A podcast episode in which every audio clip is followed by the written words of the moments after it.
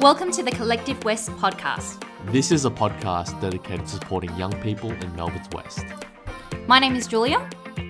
And I'm Michael. Well, Julia, Yes, Michael. we've just completed three interviews with some amazing women that Yes. we have in our lives. What has been, on reflection, some of the things that you've learned from them? Great question, Michael. and nice to have you back in the podcast as Thank well. I was kind of good to be missing you. Feels good. I've missed it. yeah, I know. It was, it was a bit strange when it was just me. This week, I've been actually just speaking into a fake microphone at home. Oh, just to. to, you know, yeah. fill that void of, of Exactly. speaking into a into a microphone. Yeah, yeah, yeah. Oh, Well, I'm glad. I'm glad that you're back, and and that we're back to round out this mini series. Things that I have. What was the question again? I think on reflection, what's something that you've learnt that I think previous to talking to these three amazing people that you have now a new take on either their experiences, what they've done in their careers, or how they've approached gender equality in their lives? Because I think we had, you know, I was listening, so I think maybe I have a, I, I was taking mental notes as well as Yeah. physical notes on what they were saying. So I think I had a one removed mental image of what these conversations were happening, Yeah, yeah. and it was really interesting. Yeah, yeah, definitely. I think each of our guests were all so unique in their own rights. I think one thing that I definitely found coming out of all three episodes is the fact that, you know, you come in and you're doing these International Women's Day interviews and you have a perception of how the interview would go. And, you know, especially this year's topic of Choose to Challenge, I was expecting a conversation of lots of challenges and lots of adversities. But what was really also nice coming out of it is the fact that you know, upon reflection, everyone was very positive as well. You know, everyone also had a lot of, obviously, a lot of success, but they also reflected on these challenges with a po- positive lens and shared how they've learnt and grown from these challenges. And I think that's a really nice thing to reflect on. And all three people are of different ages, different backgrounds, different career pathways, all have their challenges in their own way, but they all came back saying that, you know, the community in the West is very supportive and the people around them are very important. They had a really positive lens on their, their journey. And I think that's a really nice thing to take away. And do you think that positivity is a good thing or a bad thing in terms of does it mark a shift in the gender relations? Therefore, they can be more positive and upbeat about it, or is it a positivity that they have to take on because things have gotten worse? Yeah, I think that's a great question. I think it's, I don't know how, if I have an exact answer for that. I think it, it's a genuine positivity. And I don't think it's necessarily they have to feel positive because we're women and we're in, a, you know, a leadership role or, you know, we're of an Asian Australian background or we're going for politics or whatever. Therefore, we need to be having a positive lens. I think it's a genuine realization that although there's a lot of shit bias, out there and a lot of uh, adversities against women that one way of tackling it is to remain positive and to see it from a different angle. Is there anything that from that learning that you've changed in this short time that you've had these podcasts with them? This is not scripted, by the way. I'm asking Julia these questions on the spot, so she's forced to answer them on, on the the fly. Uh, yeah, I think so. I think at the uh, you know at the end of every episode, I kind of reflect back on what we talk about, and I think you know as an example with Rhyll when she talks about challenging the language, I took that back to the team and we were talking about it and how true it is. You know how often and as you know, mind you, my company is made up of a lot of women. You know, in fact, there's like only two men against everyone else. And we always we, we reflected on that. and We were like, oh yeah, you know, the amount of time where people hang up on the phone or say, "Hey, darling," or mm-hmm. you know, "Hi, sweetheart, thanks very much." And, and those kind of comments people say offhand without realizing what kind of impact it has. Is it usually men? Yes. Yeah. Okay.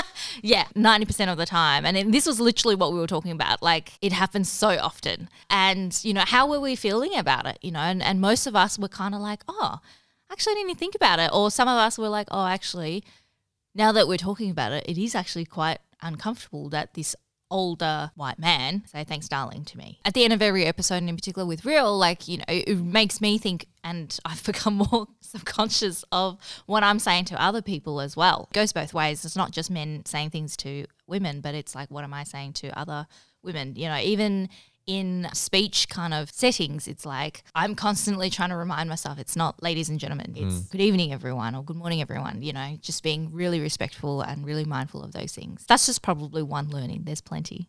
I think I took the same thing from the piece around language and how that how those small things has has Rhyll put it really accumulate into bigger things and those big changes actually happen and start with the small changes which is the changes in language the other thing that i really liked from Rhyll's podcast and it's in my mind because i listened to it on the way here is when you asked how do you overcome adversity or how do you overcome doubts or fear and Rhyll said by tapping into the sisterhood and then mm. also giving the example that she, in her role as Western Chance's CEO, which is a very senior position of leadership, never felt lonely because Yeah. she always surrounded herself with great people, whether that's her sister that she mentioned or other CEOs or other male feminists that she had in her life. So that's something that I've been reflecting on a lot. Yeah, I actually, that's a really, really good point because I think I was quite surprised by that comment as well when you know it was brought up in the the podcast because I feel like you and I have spoken about this feeling of isolation in our roles at some point in our career, and it was really nice for her to then say, "No, actually, I've been a CEO of Western Chances for eleven years and." I've never felt lonely. And then you're like, okay, well, if you're not feeling lonely, what are you doing? Can you share the secret with us? because I want to make sure I'm doing the same thing because that's amazing to be in that position and not feel lonely. Because, yeah, like you and I have, and I certainly feel that quite often running my own business. And the fact that she talks about, yeah, tapping into her sisterhood is really important. And, you know, I obviously had a really challenging week this week as well with business. And upon reflection, I did, I, I went home and messaged my sister. quite literally, not my sisterhood, but like my literal sister. And I was like, hey, I just need to rant to you about some stuff that she had no idea about because she doesn't work in my field. But it was really nice to kind of just like have a chat with someone. You know about it and, and know that there's support. And then bless her, she told my mum, and then my mum called and checked in as well.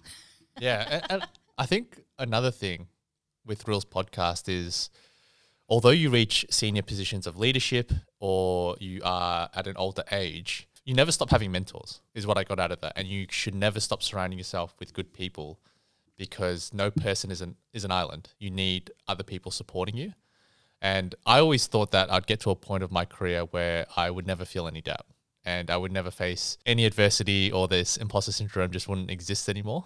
Now I kind of know that's just not going to happen. Yeah. That's kind of just the reality of it. you- You're always going to feel some level of doubt and some level of feeling like an imposter, even when objectively on paper, other people look at you and you present or you have a role that indicates that you have no doubt Yeah. and you have no fear. So I think Rhyll just uncovering that reality for me almost gave me a sense of relief mm. that okay, if I'm feeling this, I kind of just have to get used to it, but also at the same time it's a normal feeling and actually means I'm human. I want to go back to the idea of this whole, I guess, three episode that we've done around this positive mindset kind of thing. Because something else that I learned about Reana's episode is her challenge, which is to have faith over fear. And I think that's a really nice touch point. You know, she spoke a lot about growing up.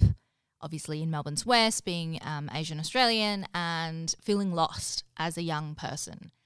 And I find it really fascinating because for me, a lot of people look at me and they go, "Oh, you know, you you've got everything kind of worked out because I've been in one kind of, I guess, industry growing up, fell into it, and then now I'm here." But it was nice to have to, a chat to someone like Reana who was like, "Man, I was lost uh, as a young person and had having to navigate that." And she kind of saw that with a lens of like, as long as I have faith in in who I am and, and where I want to be, I'll be able to overcome this sense of fear that you know I'm confused or you know I don't know where I want to be, and it's okay.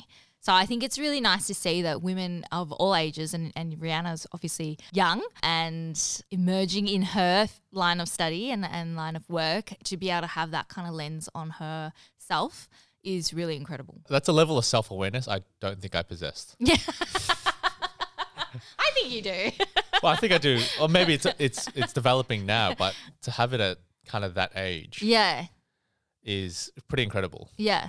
And I think that's hopefully, you know, for those who are listening to our podcast, they can take that away as well because I feel like the world around us is just getting more and more complicated compared to when we were in, you know, school and everything like that. And to be able to kind of catch on to these mindsets early is, is only going to benefit you in the long run. Picking up on the point of having faith over fear, I always like to say that it's easier to move towards something than it is to run away from something mm. And applying that faith over fear mantra to, to my life. And it's summarized in such a, great way, literally like three words. But I've pl- tried to apply that to my life and looking at other people around me. You know, you often hear people that want to leave a job because they hate it, or they want to leave this place or move to another place because they're afraid of being stuck, mm-hmm. or they leave relationships because they have a fear of abandonment, or they leave relationships because they don't want to get hurt first. So all those decisions are based off fear of a place of scarcity, of a place that's not really from love or faith, as Reana put it. And I've started to really try to have a mindset shift of, okay, if I don't like this situation, how can I act from a place of love instead of fear and say, I'm leaving this job to actually pursue my passion? So I'm running towards a passion rather than running away from a bad job. It's just a, a good mindset shift that I've tried to apply, not just from that podcast, because that was only last week, but I think when Reana said that, that really triggered a reflection in my own mind about some of the actions that I've taken and also some of the actions that I've witnessed other people take as well. I, I feel like there's been plenty of times where I've kind of reflected back on the challenges of JT and especially in this month as well, where I've said to Victor, you know, man, it would be easier if it was just me. you know, it, it would be uh, like, it, it would be easier if it was just me seven years ago doing whatever I was doing and not scaling uh, and growing the company to where it is now. And then there's always, you know, Victor. I guess this is kind of reflecting on, on the sisterhood thing, you know, in many ways Victor's kind of my sisterhood because he's he's the one beside me all the time and he was kind of like talking me through and kind of going, you know, you know, this is why we're we're in what we're doing now. This is what the plans that we've put in place. And you know, changes has to happen. Challenges will always come up. And right now, you are concerned and you're nervous about things, and hence why you're responding to it as like, I want to give up. you know, whereas you've gone through it multiple times, you just got to have faith. Make sure that you remember your passion and continue to push forward. And so I think that's. I feel like I'm personally in that kind of middle ground at the moment of like limboing between fear and faith. But it's really nice to hear from you and, and obviously through your experience of witnessing others where they've really focused on their faith or focused on their passion and not letting their fear kind of step in the way. So you felt like giving up. Yeah, plenty of time. I could have a logbook at this rate. you know, plenty of time. Yeah. You know, there's there's moments where you're like, uh, for sure, you look around and you're like, this is really hard work. I'm tired and it would be easier if I could just manage my own pace of work instead of trying to manage a much higher volume of work every time I have this rant in my, whether it's to Victor or to my family, they'll always keep bringing me back to like, why were you doing it in the first place? You know, obviously I'm passionate about events, etc., and that there's a reason why I'm in the work that I'm doing. You know, and the reason why I'm I'm growing the company. But just sometimes you just need to be reminded, even when there's a lot of challenges in the way. Yeah, I mean, you said it. Going back to your why is really, really powerful. There's another great quote by Viktor Frankl in Man's Search for Meaning, where I believe he says, well, he says, he, refers to men, I think being him, himself, but it's a person that knows their why can withstand any how, which I think is really powerful. And I always, when I feel that burnt out, which I, same with me this week, felt like, why am I, like, I actually questioned, why am I doing this? And then went back to examining my motivations and my values and reconnecting with yeah why why am I actually doing this and trying to connect my daily activities which is the how to that why still felt stressed still felt anxious but it gave a sense of relief that this is not not just all for nothing Yes. like I'm just I'm not just doing a bunch of random acts that seem great in the moment but when you step back it's like well what has this added up to and I always go back to thinking to the long term. If I were on my deathbed and I looked back on my life right now, would I be happy with what I've done? And most of the time, it's yeah, I'd be really happy with what I've done because I've been able to work with amazing people, have a job that creates meaningful impact in my local community, but also have the freedom to do stuff like this podcast and the freedom to take on really interesting projects and work with mm-hmm. really interesting people. And that's what I need to come back to. And that provides a bit of relief. But the other side of that is sometimes you just need a break. You just need time off. Yeah. You just need to stop. You need to focus on other things like a podcast. exactly.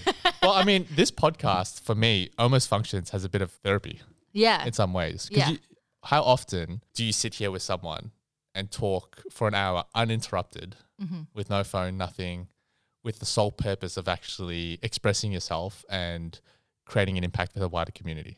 Not very. Not very often, right? I, I don't think I do it at all besides this podcast. yeah. So yeah. it's not so much that this is an extension of my job. I almost feel like this is an, a creative outlet Mm. that I have because this is probably one of the most creative things I've ever done. And yes, I look at the metrics of what we see on Anchor and how many people give feedback to us about this impact of their podcast. But for me personally, the fact that I just get to do this is in and of itself a win. And anything extra, such as broader recognition, funding, getting sponsors or whatever, having special guests, that's just all kind of a bonus. Mm-hmm. Because at the end of the day, I could look back on this in 10, 20 years and this moment in our lives that mm. we've captured through 2020, which was a bloody crazy year for both of us, and 2021, Yeah. like w- we will now never forget it because we've got a recorded memory of it. So I always look back and think, yeah, that that'd be awesome to listen to this Yeah. even 10, 20, 30 years down the line. Definitely. Even to get my kids to listen to this, which they probably won't, but I know. I was actually thinking about my niece because I obviously have a little very smart cookie niece. And I was like, this is, I kind of feel like in many ways we're kind of doing this for her generation, you know, young kids growing up who may be lost, like what Reana was saying, but having the ability, a sounding board to fall back on and, and learn early on is, is a great avenue. And so I completely agree with what you said.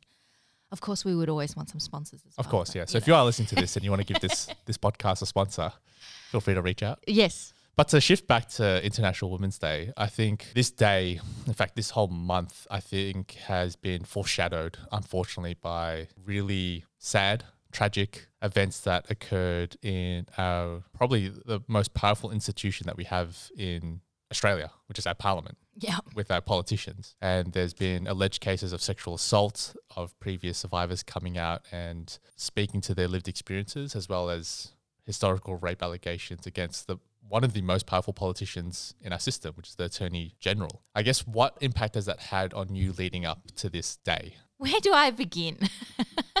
like, obviously, I think I've spoken in, in one of the earlier episodes as well. Like, I follow a few key people who are advocating for women's rights and violence against women and all of that kind of stuff. So I do follow these things, and it's disappointing because you know what?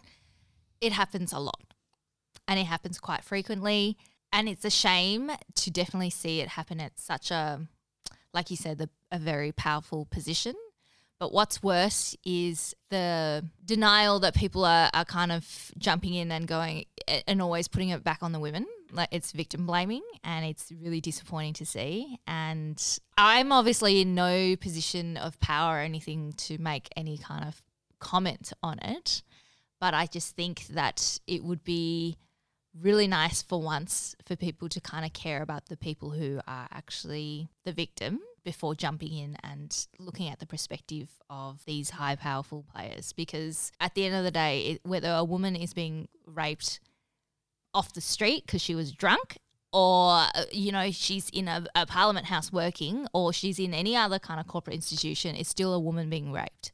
And that's that's the core of it you know that's that's actually a crime not where she is how it was done or why she was there and and who by problem is that every time it lands with someone of power gets blown up into a situation where it's focused on them more so than the actual victim and that's the part where i'm really frustrated about Yeah, I mean, the thing that really disappointed me is obviously what you said. I agree with 100%. It happens so often and it's often not reported or the victims themselves are blamed for it. But what this signified for me was like Parliament is supposed to be the role model in many ways. They are supposed to be leading the change and in some ways instituting the change. And I think the response that we've had and the handling of it has been pretty abysmal. It kind of reveals where Australia is at at the moment. And in some ways, we've taken a lot of steps, and in many other ways, we've taken a lot of steps backwards. I've spoken to a few colleagues, and you know, they were angry, they were upset, mm. but the feeling that came over them was just they were tired of this. Yeah. Yeah. Yeah, it was just So like yeah, so almost- am I. That's just like, I'm, I'm, I'm just so tired. You're like, yeah, the fact that it's yeah blown up so much, and at the same time, I'm not surprised. As it sounds horrible, but I'm actually really not surprised that it has happened. And if it's not happening right now, some of these cases were the, what the the most frequent case that was announced was two years ago, wasn't it? 2019, I think so. I think, Yeah. when they went into Parliament late or whatever. And then obviously the older cases were revealed. But I'm glad that people are, are stepping out and putting some light on it and calling for change and calling for a, a response that's not being blown up by media and denial. God, this took a depressing turn. I know we were we were going with a really positive angle, It started good and it went grim after a while. But just bringing it back to being positive, because I think one thing is obviously the last couple of episodes, I've had the chance to interview some fantastic women.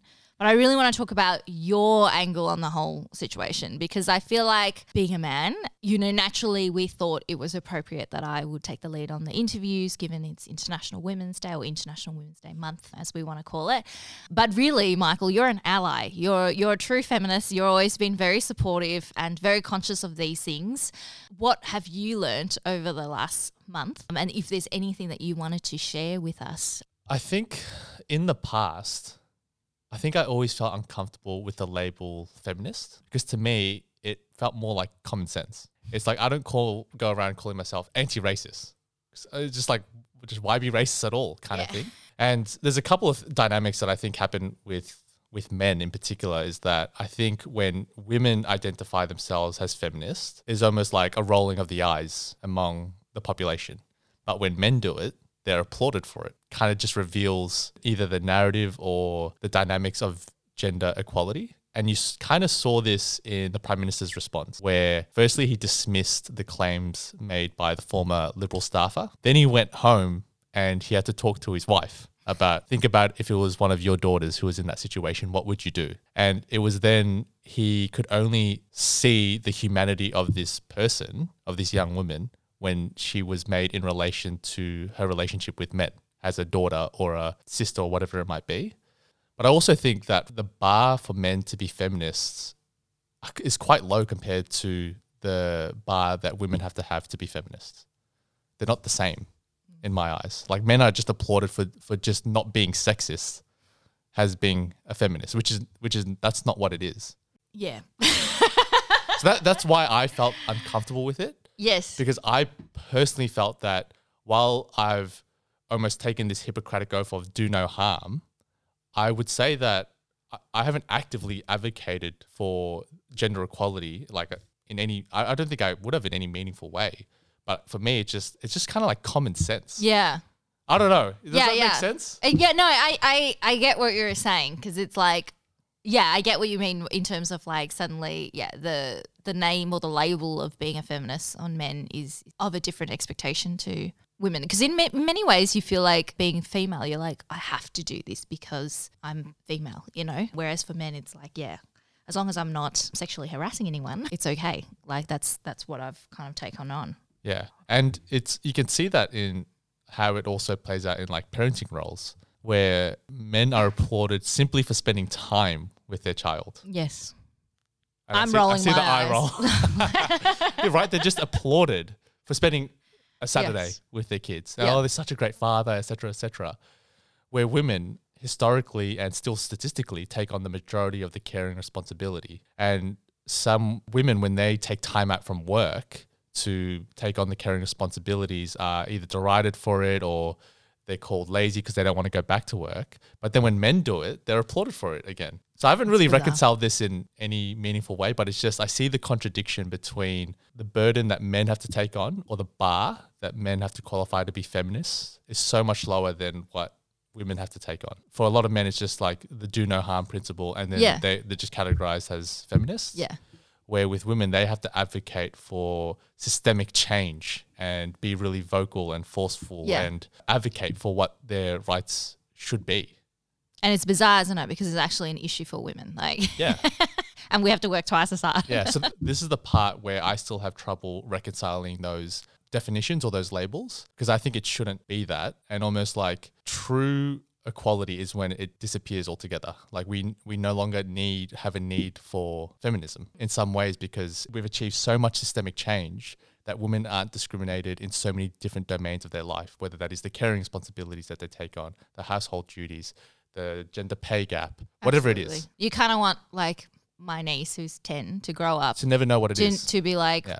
what? I can Yeah, exactly. play sports and I can, you know, take time off work if I want to take time off work, or my husband will be at home and be the one looking after the kids. And that's normal. And you don't have to question that or Yeah. think twice about it. Yeah, totally. Like in my job, in my day to day job, it's all about creating impact in the West. Mm.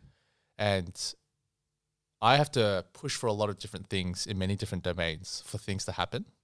And I almost want to create a reality for the next generation of young people that they never have to face the realities that I faced, or they don't even understand the challenges that existed beforehand because it's changed so much. Yeah. Just, it just doesn't exist anymore. Like my role is redundant. Yeah. Like they don't need me anymore Yeah. because I've achieved the change and done. Like the systemic barriers are gone. and someone's going to pull out that book in the library and go, Remember this time? this is what's happened, but really you don't have to think about it anymore. I, I yeah. That's I the agree. ultimate vision I have. Yes, whether it's of impact in. Mm. the West or or, or gender relations or equality, that's what I see as the ultimate change. Obviously, that's a very big goal, but it's really interesting to see, especially coming from an Asian background as well, you know, where um, families, my family anyway, are, are from Vietnam coming to Australia and seeing them kind of adapt. And then watching my next generation, which is in this case my niece and nephew, going to learn and adapt as well is really fascinating to see the system around us that's helping that process and the lack of system as well. That's that's also causing the issue. So uh, it's fascinating. I, I think the whole I don't want to call it a problem, but really it is a problem. But yeah, and and I think that's why it's so important, and that's why we've chosen to really celebrate women for the whole month of March and bring in all these amazing guests to use our platform, Collective West, as a way of sending out these messages and addressing some of these issues, so that we hopefully can push for change. Great way to wrap up.